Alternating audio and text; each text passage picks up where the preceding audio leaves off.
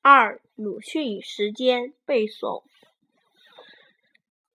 鲁迅对时间抓得很紧，善于在繁忙中挤出时间。他说过：“时间就像海绵里的水，只要愿挤，总还是有的。”白天，他往往要接待一批又一批的客人，总要到夜晚十点至十二点，客人走了以后，才开始看书、写作，一直工作到第二天凌晨两三点钟。有时睡觉连衣服都不脱，像战士伏在战壕里休息一样，打一个盹儿，醒来以后又继续工作。